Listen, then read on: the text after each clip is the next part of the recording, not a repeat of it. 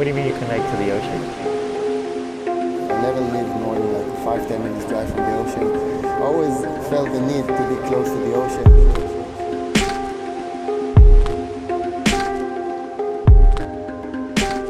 Dzisiaj chciałbym Ci opowiedzieć trochę o przebudzeniu. Pierwszą rzecz, którą trzeba sobie uświadomić, to jest to, że nikt z nas nie chce się przebudzić. Jest to po prostu nieprzyjemne, tak jak wstawanie rano z łóżka. Już z poziomu fizycznego po prostu wolimy nacisnąć dżemkę i siedzieć w ciepłej pościeli, niż wstać w zimny poranek i wyskoczyć z łóżka. Moje przebudzenie było procesem. Procesem otwierania się na swoje cienie, konfrontację z nim. Przez cały rok bardzo intensywnie pracowałem z psychoterapeutą, bardzo intensywnie uczestniczyłem przy różnych ceremoniach, aby naprawdę zobaczyć, czego ja tak bardzo się lękam, czemu non-stop czuję jakiś dyskomfort. Nawet jeden ze słuchaczy wysłał mi wiadomość, która dodatkowo kopnęła mnie w tyłek, bo miał rację, miał rację, że nie potrafię otworzyć się i docenić tego, co mam. Cały czas gdzieś z tyłu był jakiś dyskomfort i nie wiedziałem o co chodzi.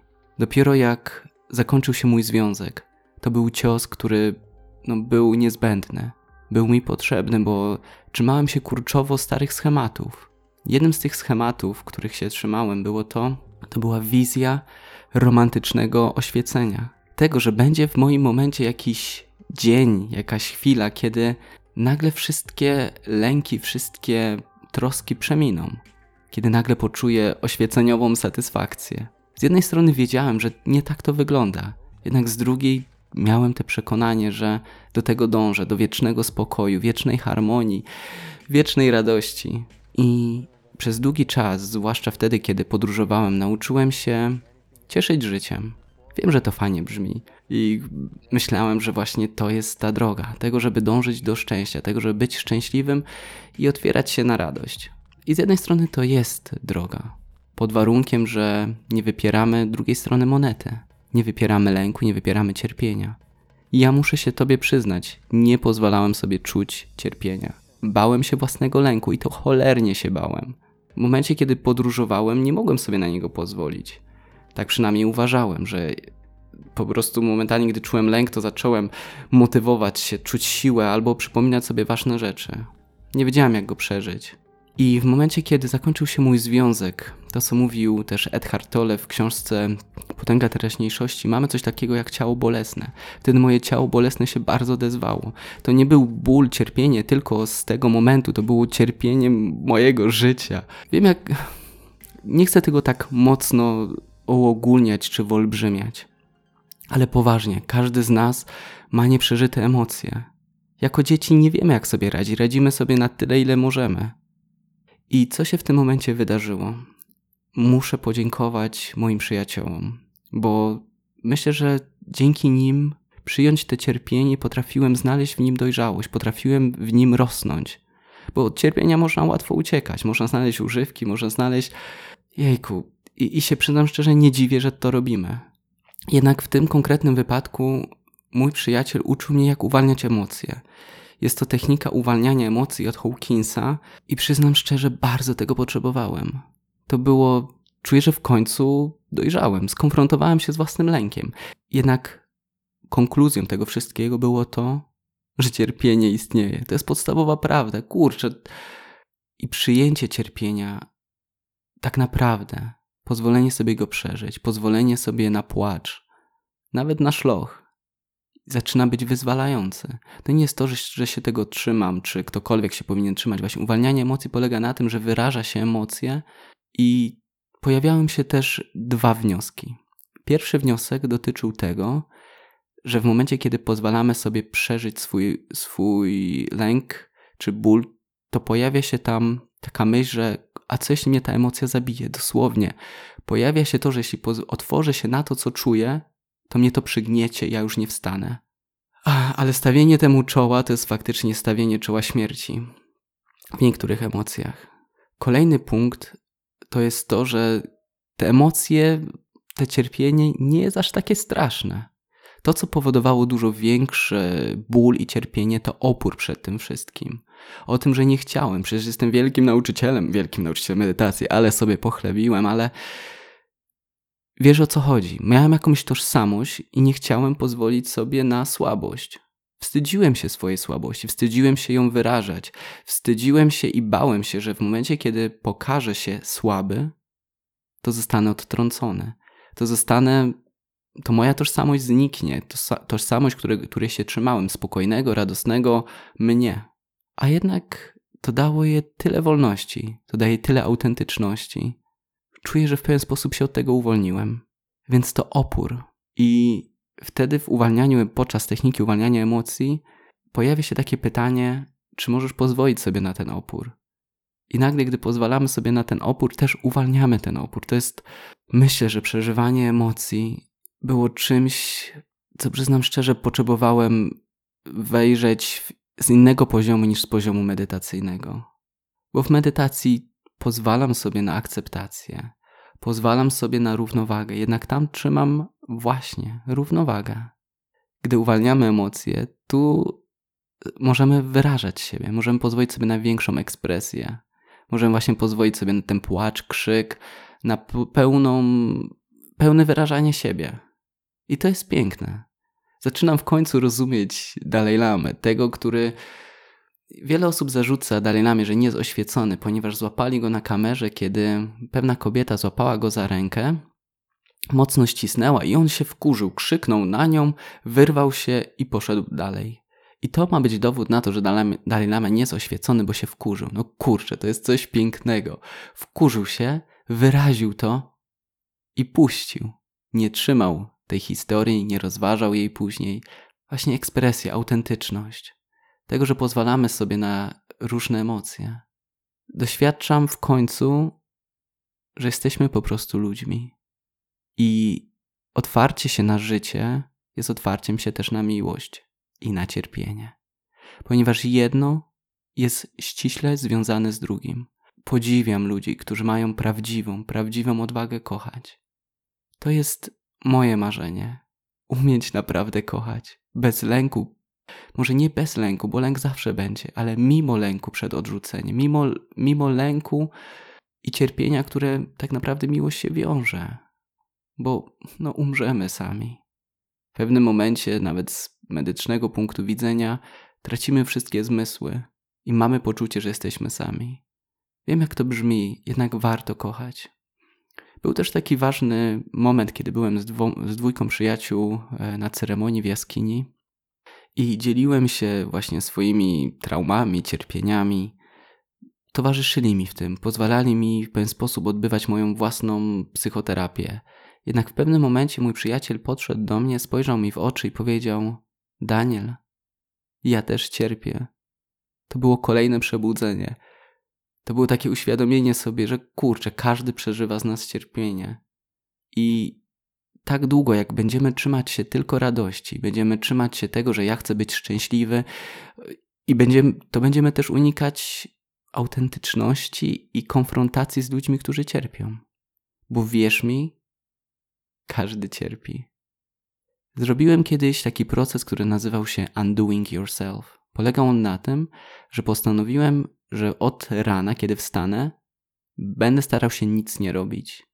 Czyli mogę cały dzień leżeć. Jednak już po pierwszych minutach poczułem jakiś dyskomfort i potrzebowałem się poruszyć. Jednak zanim to zrobiłem, zauważyłem, w którym miejscu jest ten dyskomfort, dałem tam swoją uwagę i się to rozpuściło. Jednak już po kolejnych minutach musiałem delikatnie podnieść rękę. I tak przez cały dzień starałem się nic nie robić. Jedyne, co zrobiłem w ciągu tego dnia, to jest wyjście z mojej jaskini, w której wtedy przebywałem, do oceanu, aby się załatwić, oraz napiłem się kilka razy wody. Cały proces był, no przyznam szczerze, niesamowity. Bardzo dużo wniosków, jednak taki jeden, który będzie pasować do, te, do tej rozmowy, jest związany z tym, że każde działanie, które wykonujemy, jest powodowane jakimś dyskomfortem. Jest powodowane tym, że cierpimy. Dopiero teraz, kiedy pozwoliłem sobie przeżyć rozpacz, kiedy pozwoliłem sobie przeżyć nieprzeżyte żałoby, które miałem, nieprzeżyte lęki, otworzyłem się bardziej na ludzi. Zobaczyłem, że już nie uciekam, nie odwracam głowy, że potrafię spojrzeć cierpieniu w oczy i to nie chodzi tylko o własne cierpienie, ale także innych. Czuję, że moje serce się otwiera jeszcze ma dużo lęku, jeszcze dużo bólu. Jednak czuję, że uczę się. Uczę się i otwieram się na życie, na, na to, co to znaczy być człowiekiem. Nie superbohaterem czy buddą, ale co to znaczy naprawdę być człowiekiem. Pracuję. Uczęszczam na własną psychoterapię, medytuję. Pracuję z własnym ciałem, staram się zdrowo odżywiać. Staram się, aby nastawiać swój umysł pozytywnie. Staram się pracować nad sobą, bo wiem, że ta droga bycia człowiekiem może być łatwiejsza, że może być pełna, wypełniona miłością, nawet podczas cierpienia. I wierzę, że idę w dobrą stronę. Mam też piękny cytat od Brusali, który myślę, że naprawdę będzie tutaj pasować. Na pewno pasuje do, trochę do mojej historii. Okej, okay, pozwól, że ci go zacytuję. Jak większość, chcesz posiąść sztukę zwyciężania, zamiast nauczyć się akceptować porażkę. Gdy wiesz, jak umrzeć, śmierć ci nie straszna. Jutro uwolnisz swój ambitny umysł i poznasz sztukę konania. Czy wiesz, jak umrzeć bez strachu? Piękny cytat, prawda? Chcę posiąść sztukę akceptowania porażki. Chcę posiąść sztukę umierania. Czuję, że jest to bardzo ważne. Miało być o przebudzeniu. Więc czym jest przebudzenie? Przebudzenie to jest rzucenie pewnej kurtyny. To jest zobaczenie, co jest po drugiej stronie.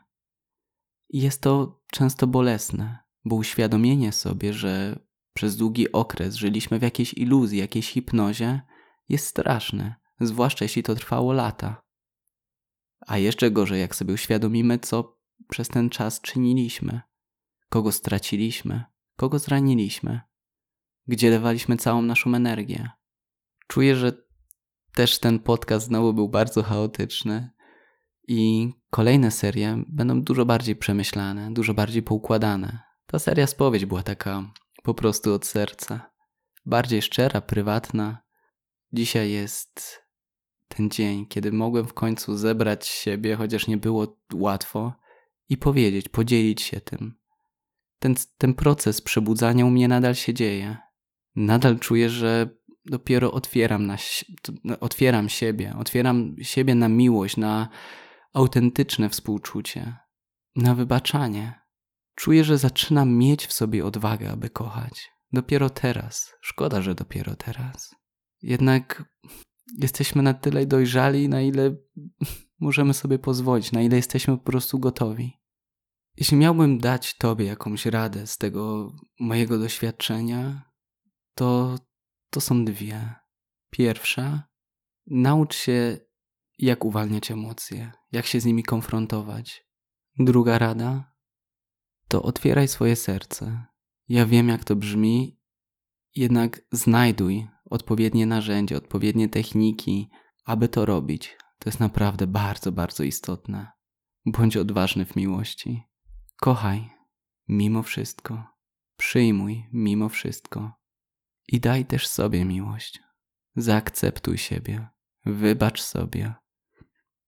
Życzę Tobie i mi, abyśmy mieli do siebie zrozumienie, abyśmy akceptowali, wybaczali, abyśmy mieli odwagę otworzyć się na wszystkie emocje, aby przyjmować własny opór, własne lęki, żebyśmy widzieli ludzi takimi, jakimi są, nie takimi, jakimi chcielibyśmy, żeby byli abyśmy zauważali swoje emocje, swoje niezadowolenie i potrafili je puścić z taką łatwością, umiejętnością, jak robimy wydech. Dziękuję Ci i do usłyszenia następnym razem. Namaste, przyjacielu. What do you mean you connect to the ocean? I never lived more than like five, ten minutes drive from the ocean. I always felt the need to be close to the ocean.